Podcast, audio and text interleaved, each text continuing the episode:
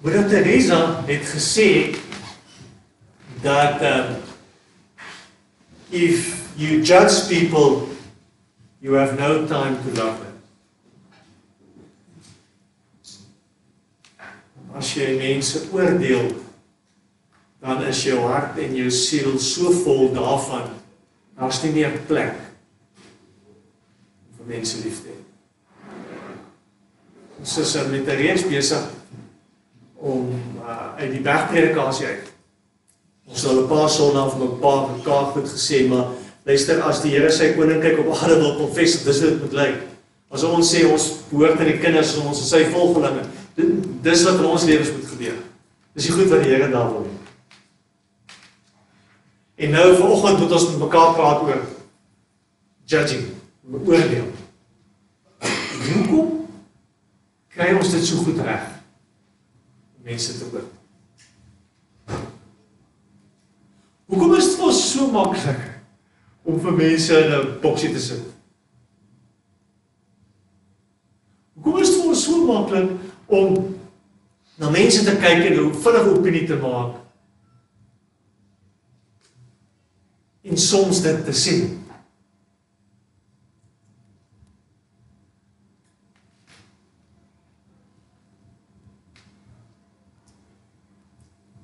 En en, en Here is baie duidelik daaroor. Ons mag nie oordeel. Dit is nie eens 'n manier waarop die Bybel dit stel om dit sagter te maak en sê dit in 'n sekere situasie kan jy ons maar oordeel. Bybel sê ons mag nie oordeel.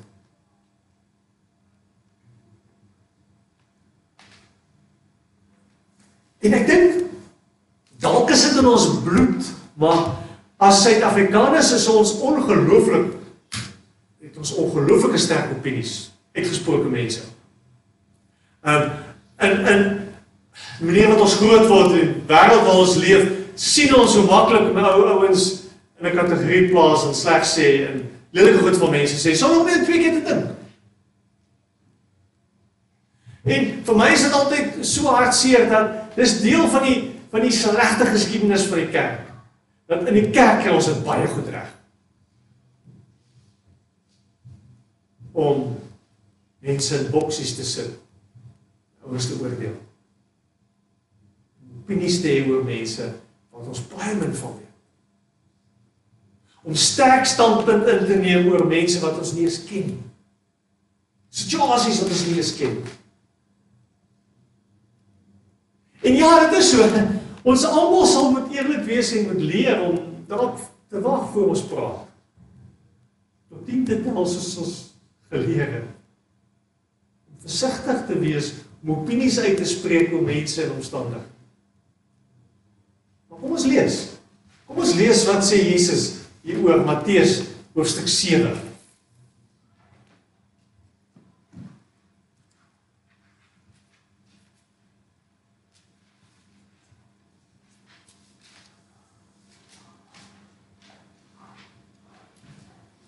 Wat ons gaan lees, kom ons bid saam. Here, dankie dat ons uh, met die woord mag besig wees of Here, dankie dat die woord met ons mag besig wees. Here, want dis wie ons is. Ons is mense van die woord. Ons volg U en die mense wat U wil hê ons moet wees, die pad wat U wil hê ons moet stap, Here, is hier in die woord. Here, dankie dat ons vanoggend mag kom en mag weet dat die pad wat U vir ons wil wys, is 'n ander pad, is 'n beter pad.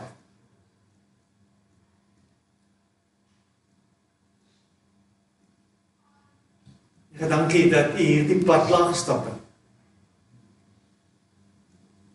Dat ons maar net agter U hoef aan te stap, aan te leef. Breek vanoggend die woord vir ons oop. Asseblief, Here.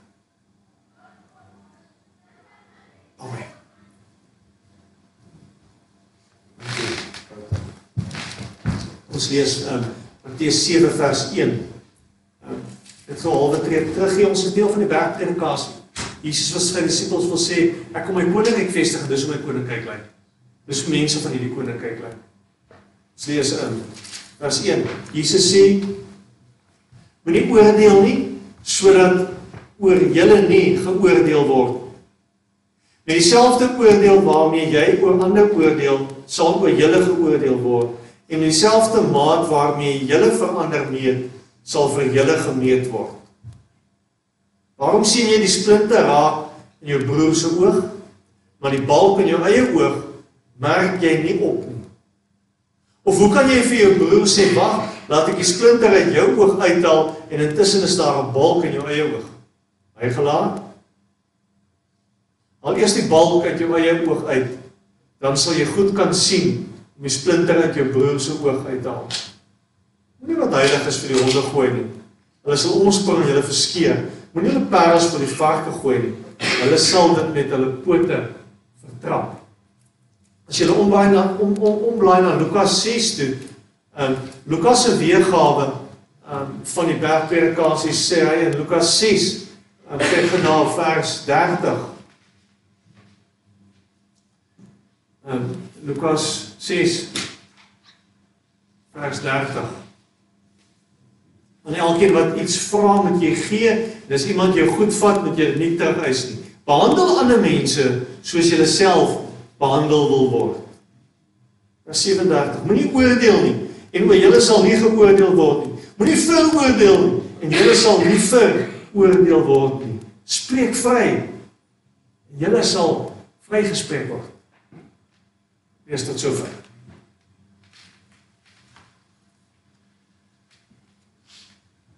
Hoekom hoekom oordeel ons maklik oor mense? Maar of kom ek maak dit vir julle maklik? Hoekom oordeel ander mense maklik oor jou? Uh, kom ons draai dit om. Hoekom?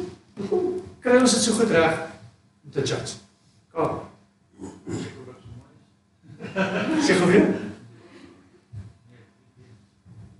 Hoekom hoekom oordeel ons so maklik? Hey, dit is beter as elke persoon. Ons gun mekaar baie min. Ons um, Gaan nie aanhou 'n stukkie in die son nie. Kobus. Hoekom? Hoe doen ons? So maklik. Ehm ek dink dit is om te om dit nie is so hard te staan. Dink jy jy nie op dit pas. En soms sien jy net 'n stukkie van die prentjie raak. Ehm um, soms soms dink jy jy's beter as mense. Soms ehm um, weet ons nie wat mense se lewens aangaan. Jesus Ehm um, is is interessant. Ek, ek dink een van die redes hoekom ons maklik mense oordeel en hoekom ons nie uh, baie keer 'n groot probleem het en en dit sommer net maklik doen is omdat ons soos ek laasweek ook vir julle gesê het dat ons glo nie regtig die pad wat die Here vir ons sê is 'n beter pad nie. Dis waar dit begin. Ons dink dis oukei okay om te oordeel, om te judge. Te judge is okay as 'n judge. Ehm um, Jesus kom en dan sê Jesus in vers 7 hy sê ons almal loop met balke in ons oë rond. sien ehm um, vers 3 waarom sien jy die splinte raak wat in jou broer se oog is maar die balk in jou eie oog merk jy nie raak nie. Jesus sê daar's groot goed in ons lewens wat nie uitgesorteer is nie. Dis hoekom ons maklik loop. Ons loop met ons eie issues rond. En ons loop in ons eie lewens met 'n stuk onvergewensgesindheid, met 'n stuk haat, met 'n stuk woede. Daarop word ons maklik. En omdat omdat goed in ons lewens nie uitgesorteer word nie, is ons nie mooi mense nie.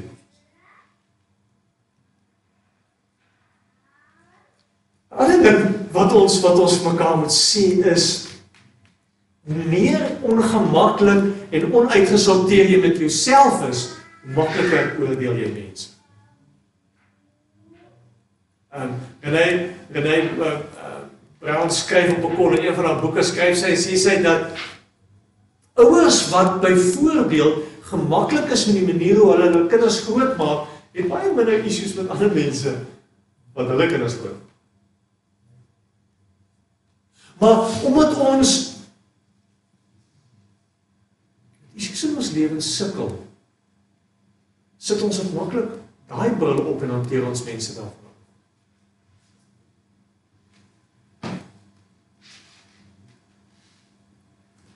Dis ook hoekom Jesus Fariseërs so wild aanvat die hele tyd. Want die Fariseërs het gedink, eh, weet jy, ek, ons is beter mense want ons kry dit reg om 'n klomp van hierdie reëls na te kom. Dit maak my 'n beter mens en omdat ek 'n beter mens is, kan ek die mense wat nie al die reëls en wette nakom nie, kan ek my judge en in 'n blokkie sit. En en op 'n manier kom Jesus en hy sê maar dis sy grootste kritiek teen hierdie ouens. Want ons mag nie mense judge. Glo dit. Weet jy waar in jou lewe het jy al die ervaring gehad van yes, ouens judge my. Ek word nou gehoor. Ek weet nie in watse boksies sit mense jou nie.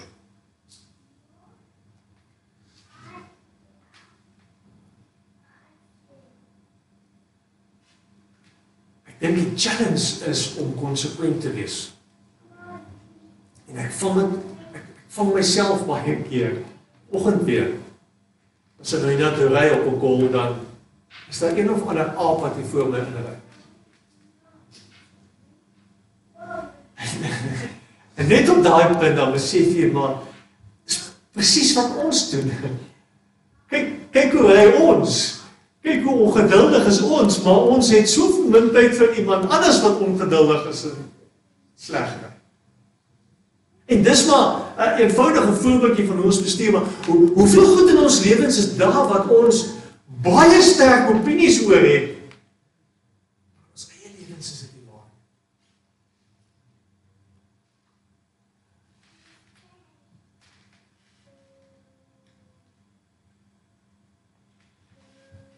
Dis 'n ander aanhaling wat iemand skryf. Hy sê judging someone does not define who they are.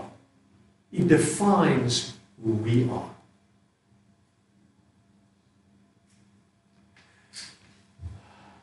Jy kan nooit uit 'n posisie van meerderwaardigheid die regte besluit neem.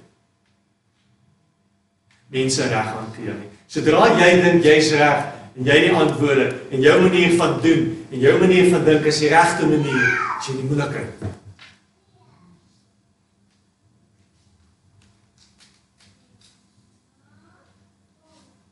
Ek dink ons moet vir mekaar sê die Here vra en dis 'n moeilike ding as die Here vir ons sê ons moet nie oordeel. Maar iewers moet daar 'n ander gesindheid in ons harte oor hierdie goed ontstaan. En en dit begin by onsself. Dit begin by die punt waar jy aanvaar en besef maar weet jy wat? Here is vir my lief, nes ek is. Die Here is vir my aanvaar my nes ek is. Ek is klaar goed genoeg vir die Here. En en dan moet jy op 'n punt kom kom kom en kan sê maar goed, as die Here vir my goed genoeg as as die Here vir my lief genoeg is en ek klaar vir hom goed genoeg is, dan is hy mos vir ander mense ook lief. En hoef ander mense nie eers soos ek te wees voor hy vir hom goed genoeg is.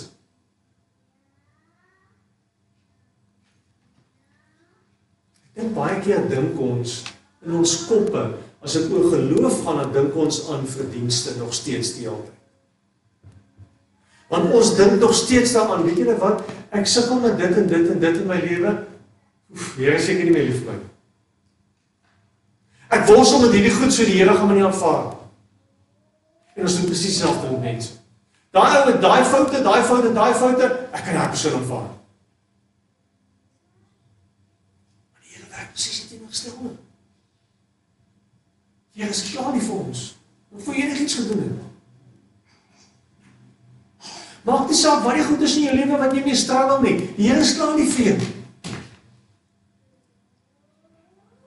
En eers as jy eers as jy regtig begin glo dat jy in God se oë waarde het, kan jy anders dan mense begin kyk. Jesus het ons die hele tyd ge-challenge en vir ons gesê ons moet op 'n ander manier begin leef. Sy koninkryk werk op ander beginsels. Ons kan nie leef soos ons wil. Ons kan nie mense hanteer soos ons wil. Ons kan nie mense in boksies sit soos ons wil. Dink dis oukei okay nie. Dis nie oukei okay nie. Dis nooit oukei okay. Dit help nie. Die die die, moeilike uh, van is dit help ook nie ons kom en ons sê jy mag nie dit doen, jy moenie dit doen, jy moenie so optree nie, jy moenie mense so hanteer nie. Dit gaan ons nie verander nie. Iets ons harte gebeur. Moet God na ons kyk. Moet God na mense kyk. Dit moet begin verander. Voor daai switch nie gekom het nie, kan jy vir jouself enige stel reëls en regulasies neer.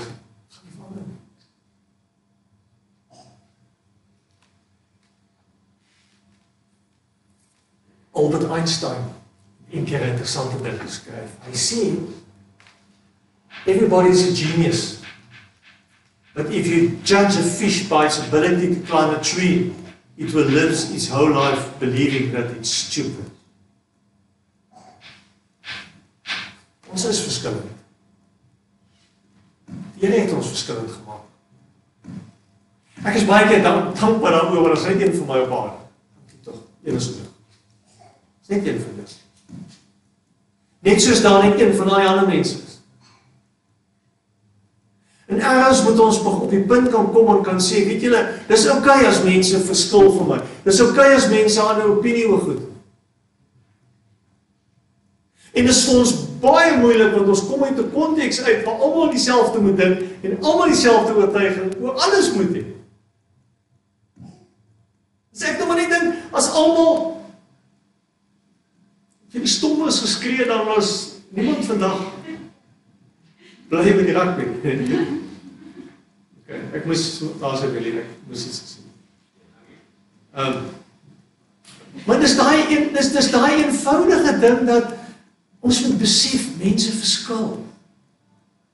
En ons moet dit is oukei okay as mense verskil. Mense hoef nie almal te wees soos ek hulle wil hê nie. Want ons weet nie altyd wat in mense se lewens aangaan. Twee weke terug, ouetjie by ons kom sit. Wat deur on onmoontlike moeilike goed En en sy diepste ervaring was vir 'n klompie jaar is hy hy word nie aanvaar hier by ons in die gemeente nie. En en en, en dis die moeilike goed wat ons vir mekaar moet sê. Ons moet anders wees. Ons moet mense op 'n ander manier kan hanteer, want ons is veronderstel om van beter te weet.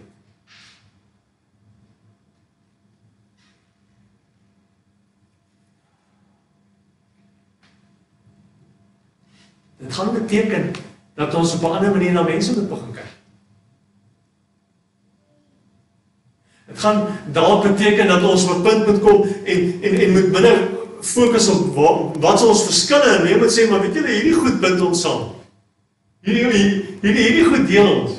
Jy weet mos ou in Engeland aankom, dan is dit so lekker om om met 'n Suid-Afrikaner te praat en agter kom. Ja, weet jy, hulle sukkel ook 'n klou op die donkerte in.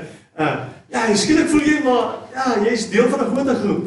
Onthou, dan ek het hierdie storie al vertel, maar onthou toe ons baie kort getroud is tussen in Wellington in 'n selgroep en daar was eendag 'n issue gewees wat vir ons baie swaar was. Kan jy snou was? En ons kom in die selgroep en ons besit begin sit en gesels en skielik kom ons agter maar nee, ons sit genoeg om hier, nou sit genoeg om hier in. Skielik kom ons agter ons sukkel nie. So, ander mense het ook probleme. Ander mense is nes ons op soveel terrein.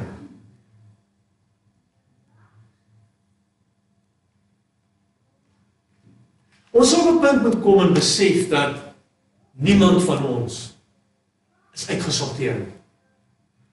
Almal van ons het nog 'n bietjie stuk bietjie groei. Almal van ons is is lasterye in ons lewens waar ons nog moet beter word.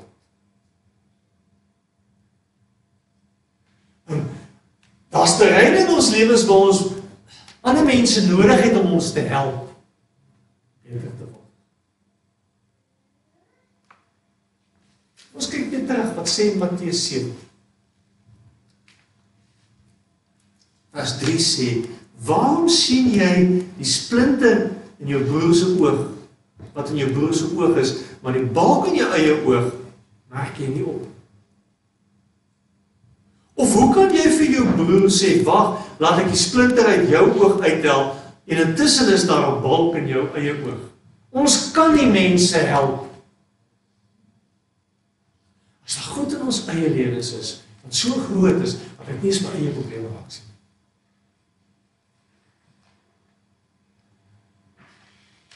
En ja, dit beteken dat ons eerlik sal moet raak oor wie ons is en waar ons in ons eie journey met die Here is. En eerlik sal moet wees oor die goed wat ons nie reg kry nie. En eerlik sal moet wees vir die mense wat ons nie is nie, wat ons weet ons moet wees. En nie is nie.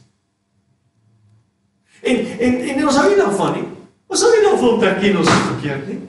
Ons hou nie daarvan om te erken ons maak foute nie. Ons hou nie daarvan om te erken dat ons nie al die antwoorde het nie.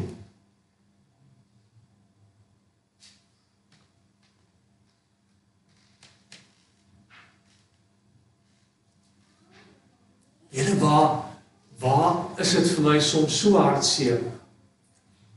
En en en gelukkig kom 'n ou in min sulke gesprekke maar die feeling wat kinders in die skool net sal weet dat jy jy so maklik in gesprekke met ander ouers en jy's hulle kinders is fantasties. Jy's hulle maak niks foute nie en alles is reg en perfect eyes en alles in hulle lewe is volmaak. En jy sit daar in gesprek en weet my kinders nie. My kinders gooi tantrums. My kinders maak foute. My kinders se punte is nie altyd so grait. Maar op 'n of ander manier wil ons probeer voorgee ons het die foute nie. Dis Jesus se probleem met die Fariseërs. Want hulle het voorgegee. En ons moenie voorgee mense wees nie. Ons kan dit nie wees nie.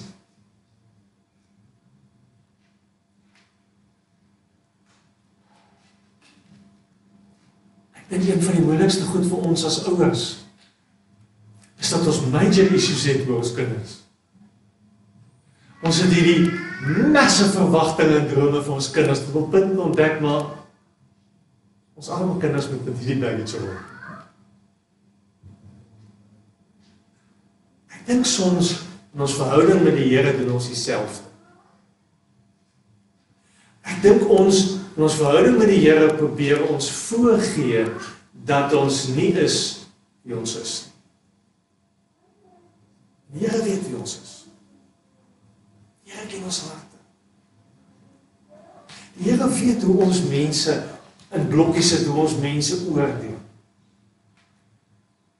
Wiele wat's vir my skeer oor die gedeelte, lees dit weer, vers 1. Moenie oordeel nie sodat oor julle nie geoordeel word nie. Met dieselfde oordeel waarmee julle oor ander oordeel, sal oor julle geoordeel word en met dieselfde maat waarmee julle verander meet, sal vir julle gemeet word. Ons bepaal die maatstaf waarmee God ons oordeel. Dis nou ons hand. Sal jy om te vergewe?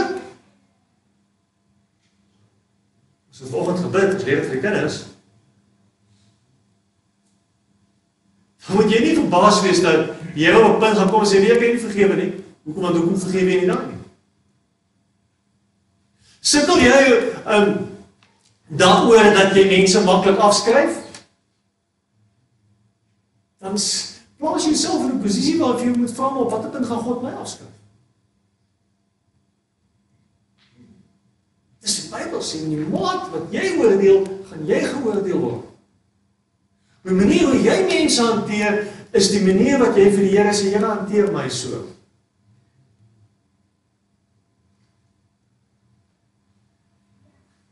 Ons is veronderstel om beter te doen. Ons kan dit nie doen. Want Jesus het nooit mense uitgesluit nie. Kyk wat dwars te sit dit doen. Jesus het nooit vir iemand gesê sal ek in die paad jy is nie goed genoeg. Of dit fariseërs was of tollenaars of sondaars was of doodgewone mense was. Maak nie saak. Jesus het nooit op 'n punt gekom en gesê, "Sorry, ek gee nie meer vir jou om nie."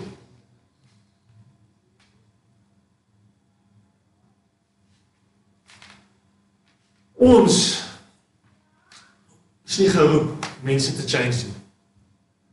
Ons is geroep om mense aan die Here voor te stel dat hulle sal change. Ons is geroep om om te sorg dat dat ons verhouding met die Here van so aard is dat hy die balke wat in ons lewens is kan wegvat, ons goed kan raak sien, dat ons goed ons lewens op die regte kan uitsorteer. Dan kan hy ons gebruik. Die Here roep ons nie om ander mense se goed uit te sorg. Ons moet vir mense aanvaar. Ons moet mense vergewe. En en en ons moet vrede maak met die feit dat mense van ons verskil. En ons moet mense wat ons van ons verskil in liefde hanteer. Ons is nie beter as ander nie. Niemand van ons is beter. Ek gee nie om wie is nie. judge vinnig maklik. Jy sê dit nie so wees ons lewens. Ek wil afsluit. As mense jou al iewers in jou lewe in 'n boksie gesit het. En jou geoordeel het. Sou jy presies weet waarvan ek praat? sal jy weet hoe dit is. Ons moet nie so wees nie. Ons moet anders wees. Veral moet ons beter weet. Veral omdat ons in ons lewens al ontdek en aanvaar het hoe hoe God ons aanvaar en vir ons lief is en ons vergewe. Hoe ons keer op keer maar weer kan opstap na die Here toe en sê Here, hierdie balke, hierdie hierdie goed in my lewe wat maak dat ek lelik is met mense. Ons moet anders wees. Want daar staan ook as hy jou balk uitgehaal het, wag, laat ek die splinter uit jou uithaal. Intussen is nog 'n balk hy gelaat. Haal eers die balk uit jou eie oog uit. Dan sal jy goed kan sien die splinter uit jou broer se oog uithaal. Ja, Daar is 'n pad wat ons moet stap. Daar is 'n verantwoordelikheid wat ons het teenoor mekaar. Ons moet mekaar kan reghelp. Hy was met ons van ons eie balk ons wys met ons kan eerlik wees oor wie ons is en wie ons nie is.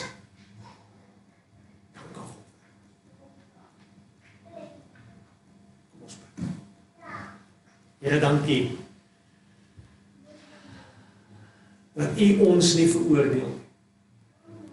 Maar dat U na ons kyk in liefde en in liefde na ons toe uitreik en in liefde ons harte wil verander teenoor mense, teenoor onsself. Ja, ons wil anders wees. Ons wil mense anders hanteer. Ja, vergewe ons. Ons maklik en vinnig oordeel. Vergewe ons Here waar ons dink ons is beter as ander mense.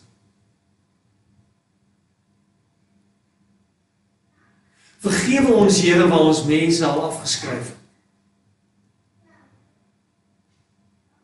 Verhoudings al afgeskryf het.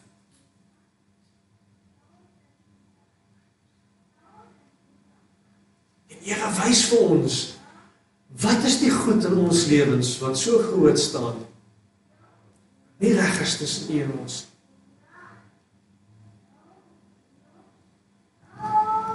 Here, dankie dat ons lewens in U hande is. Dankie dat U ons gaan aanhou challenge meer die mense te word wat U wil hê ons moet wees. Ons bid dit in naam van U.